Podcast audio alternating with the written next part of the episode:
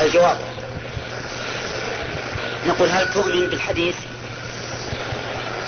فسيقول إيش؟ نعم.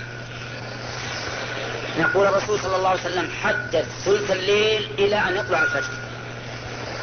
فإذا كنت في منطقة في ثلث الليل فالنزول الإلهي حاصل إذا طلع الفجر انتهى وقت النزول ولا تقل سوى ذلك. والله عز وجل لا يقاس بخلقه. يكون نازلا في الجهة الغربية وفي الجهة الشرقية ما هو, ما هو نازل. انتهى وقت النزول. انتهى وقت النزول. أؤمن بالله ورسوله. ولا تورد الشبهات. لأن الذين يريدون مثل هذه الأشياء قد يكون عن استشكال صحيح وقد يكون عن معارضة. ولكن الجواب يسير والحمد لله. نقول هكذا جاء الحديث عن رسول الله صلى الله عليه وسلم ولا تتجاوز. ما دام الثلث باقيا فالنزول الإلهي باقي وإذا طلع الفجر فلا نزول ويختلف هذا باختلاف الأماكن. والله عز وجل لا يقاس بخلقه. هذه أمور ما تدرك العقول. طيب. إذا نحن نتكلم عن أن الأمور أن صفات الله عز وجل من الأمور الغيبية التي لا يجوز أن يثبت له إلا ما أثبته له إلا ما أثبته الله لنفسه أو أثبته له رسوله. كما لا يجوز أن ننفي عنه ما أثبته الله ما أثبته لنفسه. وهذه القاعدة من أهم ما يكون من قواعد باب الأسماء والصفات وهي مفيدة لطالب العلم وكل سؤال يرد عليك في باب الصفات والصحابة لم لم يردوه على الرسول عليه الصلاة والسلام قل فيه. ماذا تقول فيه؟ قل مالك. هذا الشيء معلوم والكيف مجهول والإيمان به واجب والسؤال عنه بدعة. السؤال عنه بدعة. هذا هو واجب المؤمنين في هذه الأمور التي من أهم الأشياء التي هي من أهم الأشياء. الآن باقي أربع دقائق على الأذان. نعم. نوقف تكون أسئلة ها؟ طيب بعد الصلاة يعني قصدي بين الأذان والصلاة واجب؟ نصف ساعة. عشر دقائق. عشر دقائق ما ما يمدي بعد الصلاة الليل طويل ولا قصير؟ يمكن إلى مدينة قصير. طيب إذا نستمر هذه القاعدة الآن بيناها من قواعد الصفات أنها من الأمور إيش؟ الغيبية فيجب الاقتصار فيها على ما ورد إثباتا ونفيا. طيب هذه واحدة. ثانيا إذا قال قائل في في باب الصفات هل ما أثبته الله لنفسه يدل على أنه مماثل للخلق فيما أثبته؟ الجواب؟ نعم ولا لا؟ لا. لا يلزم. لا يلزم فيما أثبته الله لنفسه أن يكون مماثلا للخلق. لا باعتبار الدليل الأثري ولا باعتبار الدليل النظري. أما الدليل الأثري فاستمع. قال الله تعالى ليس كمثله شيء. وقال الله تعالى هل تعلم له سميا؟ معنى سميا. أي نظيرا ومشابها. وقال تعالى لم يلد ولم يولد ولم يكن له كفوا أحد. وقال الله تعالى فلا تضربوا لله الأمثال. إن الله يعلم وأنتم لا تعلمون. وقال تعالى فلا تجعلوا لله أندادا وأنتم تعلمون. والآيات في هذا كثيرة الآيات في هذا كثيرة والنصوص عن رسول الله صلى الله عليه وسلم في هذا المعنى أيضا كثيرة. وإن كانت لا بهذا اللفظ لكن بمعناه مثل قوله صلى الله عليه وسلم إن شأن الله أعظم من ذلك. ومثل قوله أجعلتني لله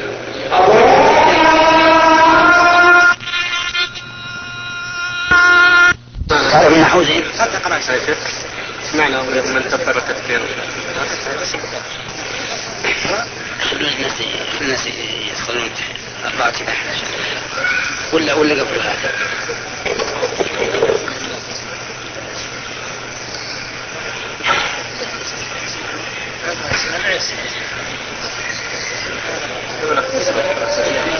قبلها قبل المساء قبل المغرب وبعد المغرب؟ كرم المساء كرم من بعد قبل الاشراق وبعد الاشراق أول المساء يدخل من من آخر النهار. يعني إلا ما خص بالليل فهو بالليل. مثل من قرأ الكرسي في ليلة. هذا بالليل.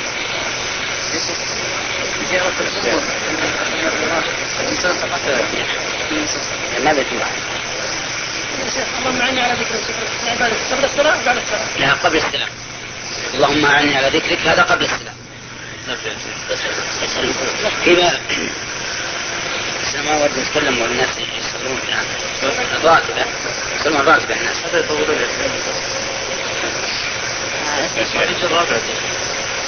إذا كان ولي الأمر الأب أو الأخ أمر أن أخوها الصغير من يجوز الإخراج فما تقول في هذا؟ حرام عليه يجوز ولا يعصي؟ هو حرام الدخان الدخان حرام أقول لك يعصي في هذا الأمر ولا قالوا هل الدخان حرام ولا لا؟ حرام يعصي في الأمر هذا؟ أقول أسأل قبل هل هو حرام ولا حرام؟ طبعا حرام إذا لا طاعة المخلوق طيب هذه يعني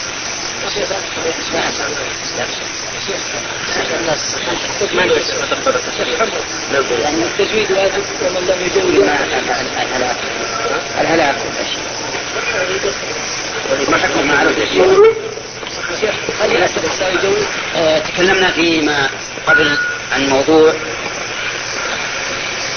هل نفهم مما وصف الله به نفسه مثل ما نفهمه بالنسبة لصفاتنا وقلنا لا لا نفهم ذلك. بالدليلين الأثري والنظري وأتينا بأدلة من كتاب الله عز وجل. تدل أتينا بأدلة من كتاب الله عز وجل على نفي المماثلة طلب وخبر. فمن الذي يأتي لنا بالآيات التي فيها الخبر؟ في انتفاء المماثلة. نعم. ليس كمثله شيء. هل تعلم له؟ سميا طيب الطلب نعم تفضل. ولا ما تقومون يا شيخ ها؟ إيش؟ طيب فلا فلا تضربوا لله الأمثال. فلا تضربوا لله الأمثال فلا تجعلوا لله أندادا. الدليل النظري أن نقول لمن فهم أو حاول أن يفهم أو لبس على الناس بان صفات الله مماثله لصفات المخلوقين. نقول هل تعقل لله ذاتا؟ فسيقول إيش؟ ما عقل لله ذاتا؟ اذا يكفر. سيعقل لله ذاتا. هل هل تعقل أن هذه الذات مماثلة لذوات المخلوقين؟ يقول لا. نقول له إذا كنت تعقل ذاتا لا تماثل ذوات المخلوقين فلتعقل صفات لا تماثل صفات المخلوقين لأن الصفات تابعة للذات فكما أن ذات الله عز وجل لا تماثل ذوات المخلوقين فكذلك صفاته لا تماثل صفات المخلوقين. هذا وجه. وجه آخر نقول كلنا يفهم أن أن للذرة رجل. أليس كذلك؟ وللفيل رجل. وللجمل رجل. هل يمكن لأحد أن يفهم أن رجل الذرة كرجل الفيل ورجل الفيل كرجل الأسد؟ كرجل الجمل؟ أبدا. لا يمكن. فإذا كنت لا تعقل هذا في المخلوقات فهي في الباري من باب أولى. لأن ظهور التباين بين الخالق والمخلوق أجلى وأولى من التباين بين المخلوقات بعضها لبعض. ولهذا أتدرون لماذا عطل أهل التعطيل؟ الذين عطلوا صفات الله عز وجل. أتدرون لماذا؟ لأنهم فهموا أولا أن إثبات هذه الصفات يستلزم التمثيل. لما فهموا هذا الفهم أنكروها. فهموا أن الله أننا إذا أثبتنا لله وجها فلازم ذلك أن يكون وجهه مماثلا لأوجه المخلوقين. قالوا إذا يجب أن ننكر هذا الوجه لأن الله يقول ليس كمثله شيء. فإذا كان يقول ليس كمثله شيء وهم يفهمون أن ال... أن يفهمون أن الوجه يماثل أوجه المخلوقين لازم أن ننفى الوجه. ولهذا نقول كل معطل فهو ممثل. كل معطل فهو ممثل. كيف يعطل ونقول ممثل نقول نعم لأنه إنما عطل بناء على فهمه التمثيل. فمثل أولا وعطل ثانيا. طيب. كذلك أيضا نقول لهذا الممثل مثلا أنت تثبت لله علما وتثبت له قدرة وتثبت له حياة وتثبت له سمعا وبصرا وإرادة وكلاما. كم ذولي نعم. نقول تثبت لله حياة. وعلما وقدرة وإرادة وسمعا وبصرا وكلاما. كم ذولي سبع صفات. هل إثباتك هذه الصفات على وجه مماثل لصفات المخلوقين أو لا؟ إن قال نعم مماثل قلنا يجب عليك أن تنفيها. أليس كذلك؟ وإن قال لا أنا أثبتها على وجه لا يماثل صفات المخلوقين. قلنا فلتثبت بقية الصفات على وجه لا يماثل صفات المخلوقين. فإن, فإن كابر إن كابر. وقال المراد باليد القوة. المراد باليد القوة مثلا. لا طيب. أقول إذا قال المراد باليد القوة انتبه يا أخي. أو القدرة. نقول إذا أثبتت قوة فإن للمخلوق قوة. هل المخلوق قوة؟ نعم. الله الذي خلقكم من ضعف ثم جعل من بعد ضعف قوة ثم جعل من بعد قوة ضعفا وشيبة وأما عاد فاستكبروا في الأرض بغير الحق وقالوا من أشد منا قوة؟ أولم يروا أن الله الذي خلقهم هو أشد منهم قوة. نقول إذا أثبتت القوة أو القدرة كما تريد فللمخلوق قوة وقدرة. فوقعت الآن في مثل, في مثل ما فررت منه من إيش؟ من التمثيل. بل في شر من ذلك. لأنك أنت أخذت النص عن ظاهره وهذه جناية على النصوص. ثم وقعت في معنى يلزمك فيه مثل ما يلزمك في ما لو أثبتت ظاهر النصوص. ولهذا يا إخوتي بارك الله فيكم. لا يمكن أن تجد مذهبا مخالفا لمذهب السلف إلا وهو مع مخالفته للكتاب والسنة متناقض. أبدا. متناقض. يعني ينقض بعضه بعضا. لكن طريق السلف مضطرد واضح بين لا يختلف ولا يتناقض. فلهذا أوصي نفسي وإياكم بلزوم مذهب السلف. وأن تأخذوا عقيدتكم لا من كتاب فلان وفلان ولكن من كتاب رسول من كتاب الله عز وجل وسنة سنة رسوله صلى الله عليه وسلم. أنا طالعت بعض الكتب في العقائد. ولا حاجة إلى التعيين. ووجدت أكثرها يعتمد على شبهات يظنونها عقليات. ويندر جدا أن تجد كتابا يقول الدليل قوله تعالى أو قول الرسول صلى الله عليه وسلم كذا وكذا. إنما هي شبهات عقلية يظنونها حججا وهي في الواقع لجج وليست بحجج. أو كما قيل حجج تهافت كالزجاج تخالها حقا وكل كاسر مكسور لكن مذهب السلف واضح ونقي مبين هذا الوضوح والبيان يبينه قول الرازي وهو من علماء أهل الكلام.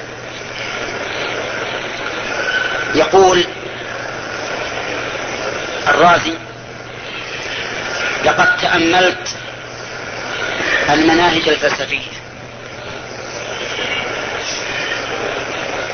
والطرق العقلية فما رأيتها تروي غليلا ولا تشفي عليلا. ووجدت أقرب الطرق طريقة القرآن. انتبه يا أخي. وجدت أقرب الطرق طريقة القرآن.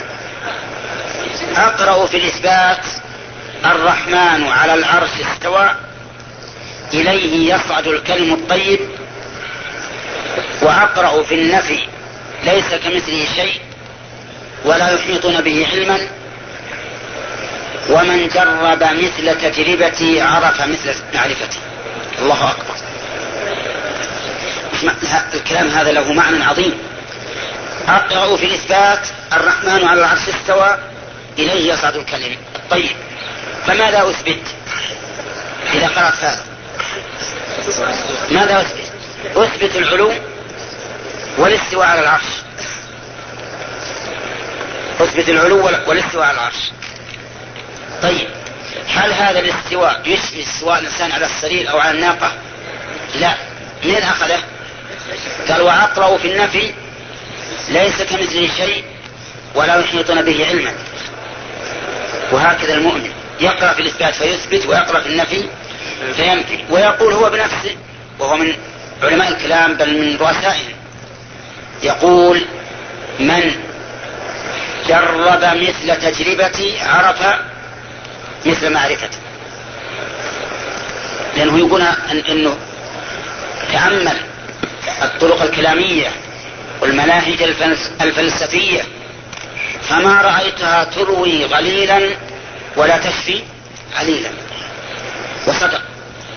صدق. والله المناهج الفلسفية والطرق الكلامية لا تروي غليلا ولا تشفي عليلا بل تزيد الداء داء حتى يهلك صاحبه.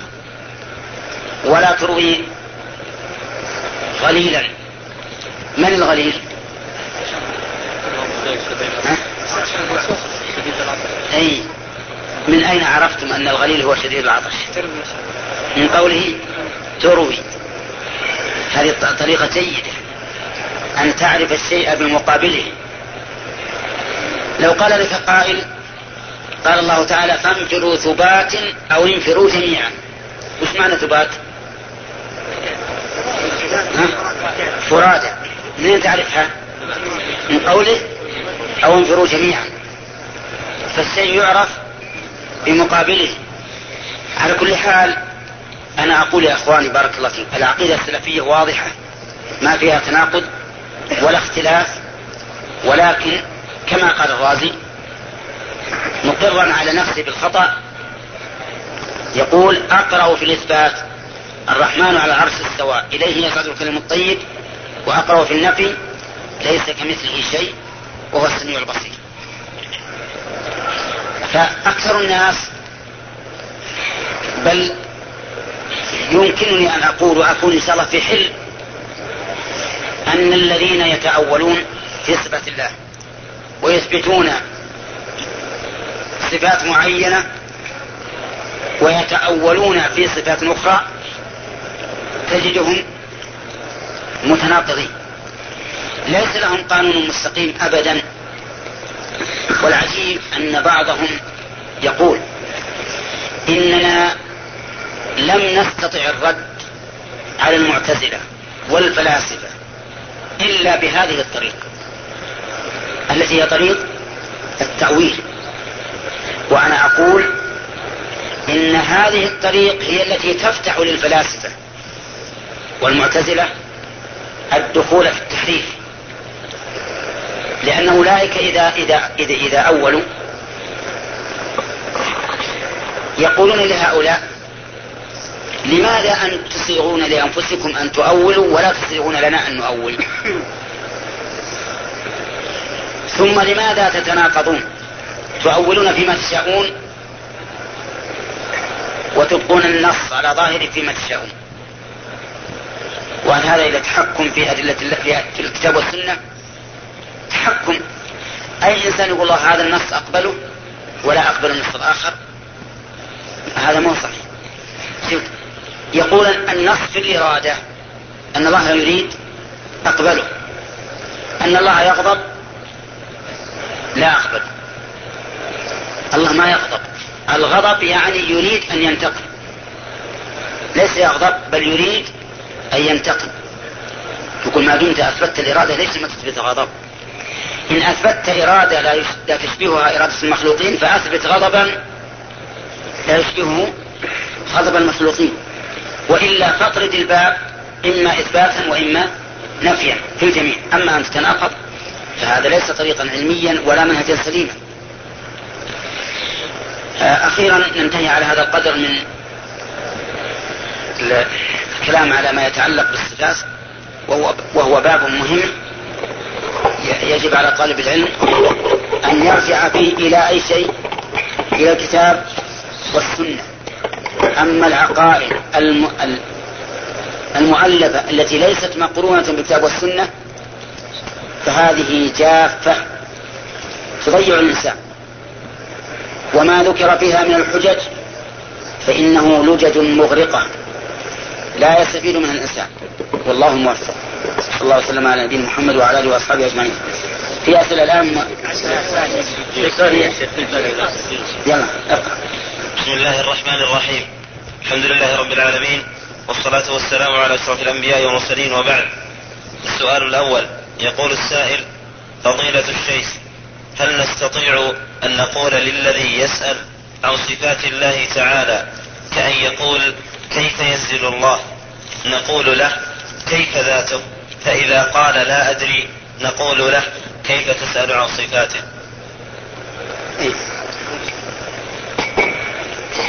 أي نعم نقول لهذا الذي يسأل عن الصفات نسأله أيضا عن الذات.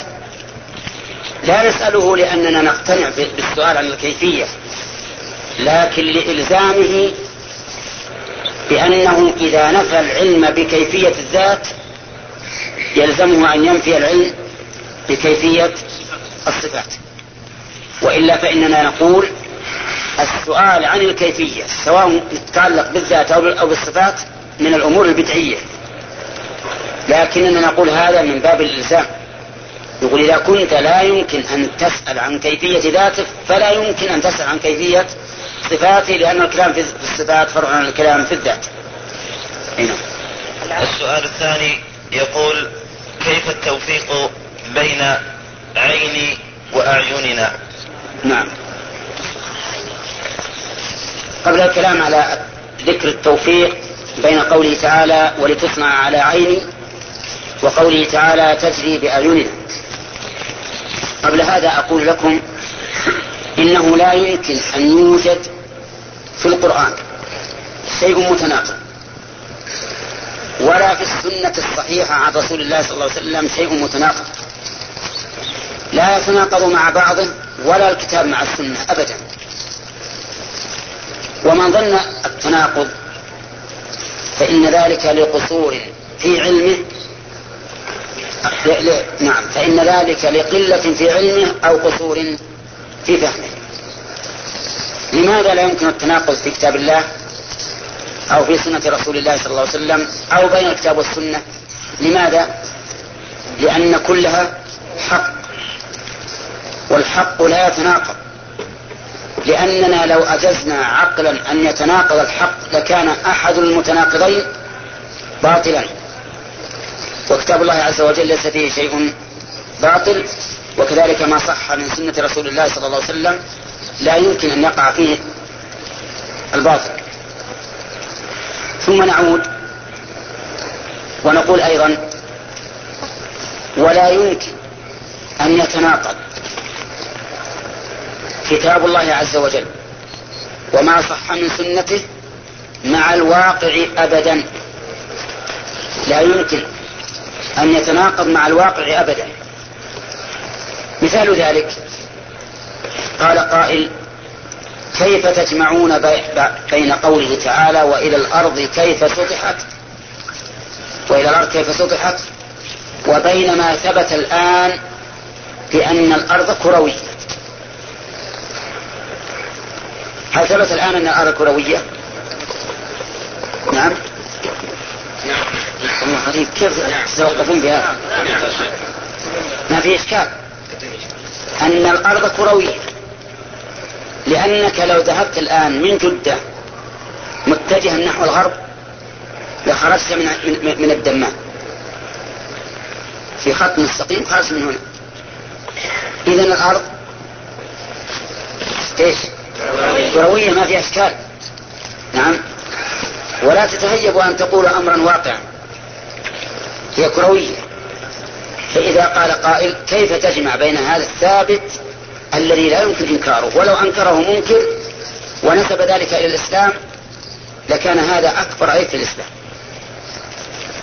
إذا قال كيف تجمع بين هذا وبين قوله وإلى الأرض كيف سطحت أقول القرآن لا يناقض الواقع.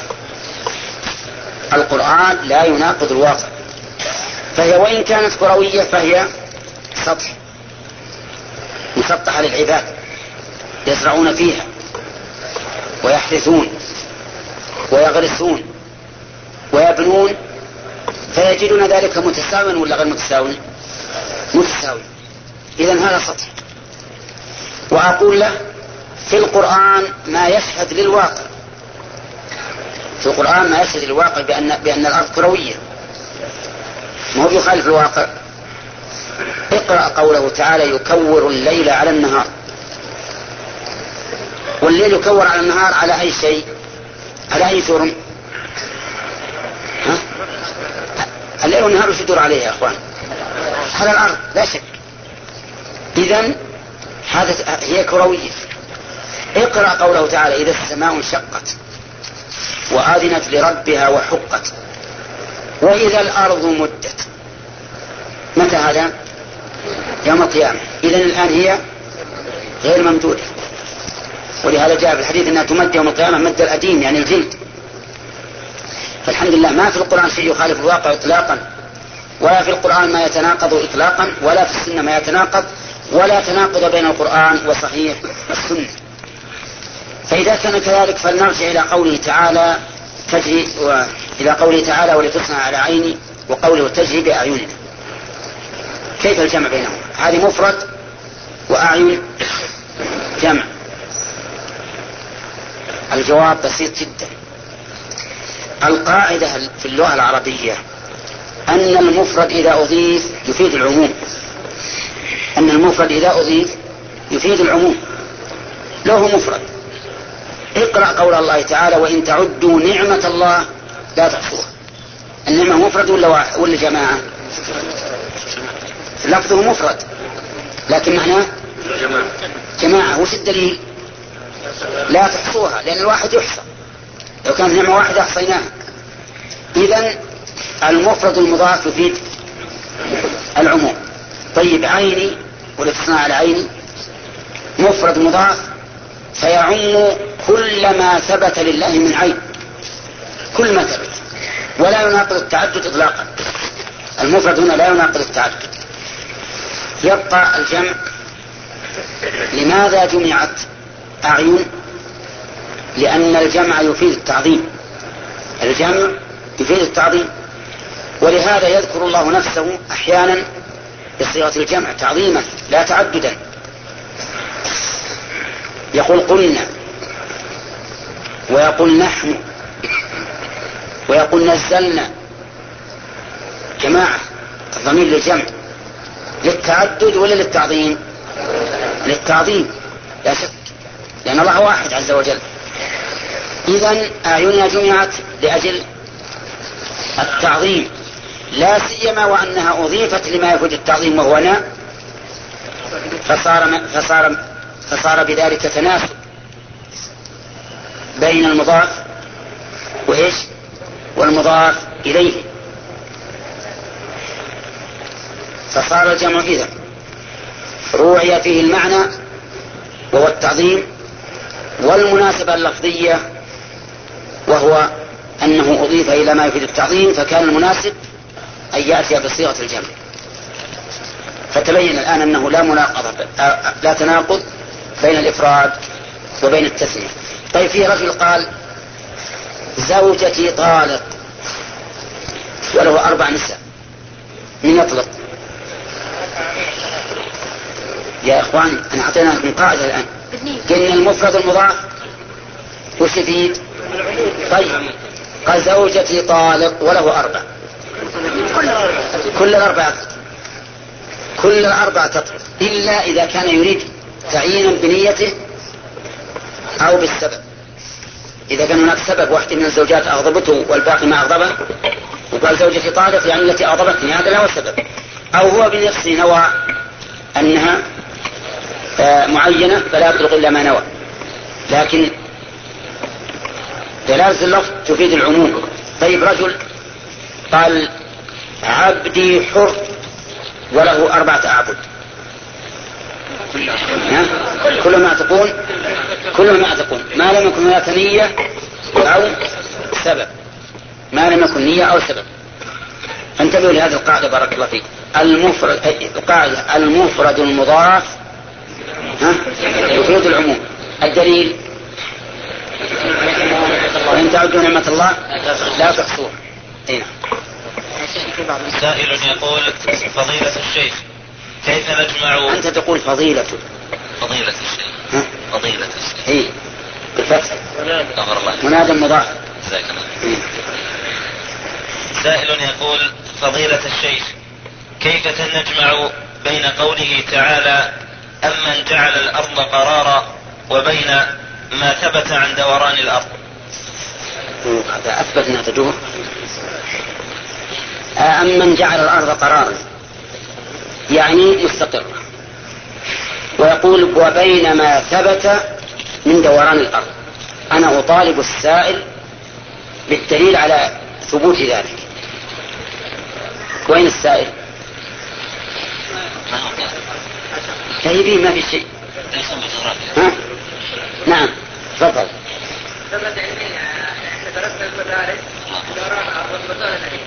أي. علميا. هل لمسته بيدك؟ طيب. أدركته بعينك؟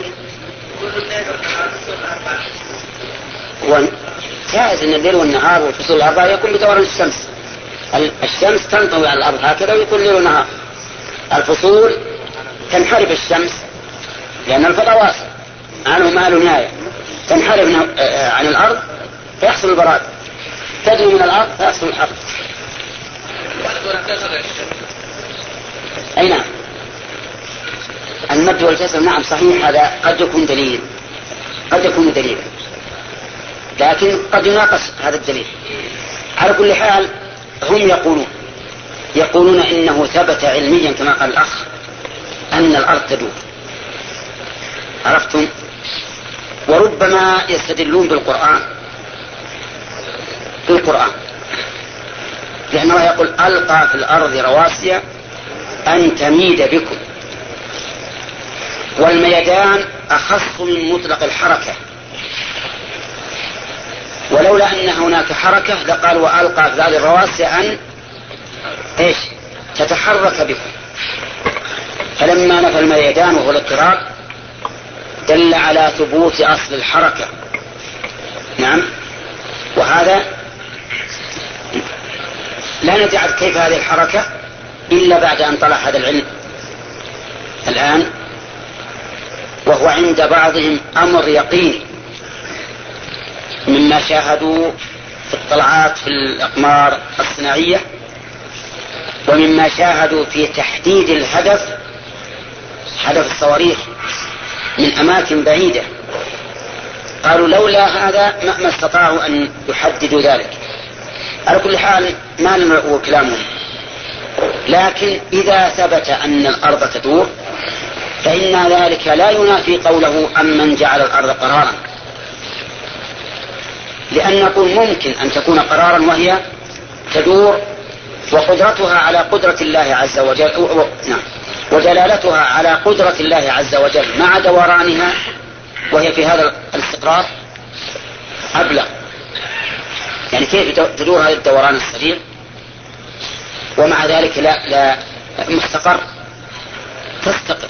الناس مستقرون عليه. هذا يدل على عظمة الله عز وجل وأنه على كل شيء قدير. أنا شخصيا لا أستطيع أن أنفي ولا أثبت. لا أستطيع أن أنفي ولا أثبت. ولا يتبين لي في القرآن ما يثبته أو ينفيه. ونجعل هذه موكولة إلى الأمر الذي يحددها من الناحية الحسية الواقعية. وإذا ثبت حسا ثبوت لا شك فيه أنها تدور فليس في القرآن ما ينافي ذلك. نعم. فضيلة الشيخ قيل إن استواء الله على عرشه من الصفات العقلية والعلو من الصفات الذاتية فهل هذا صحيح؟ الصفات العقلية هي التي يثبتها العقل والصفات الذاتية قل هي الصفات الملازمة للذات والصواب أن الاستواء العرش من الصفات الفعلية لأن الله قال إن ربكم الله الذي خلق السماوات والأرض في ستة أيام ثم استوى على العرش.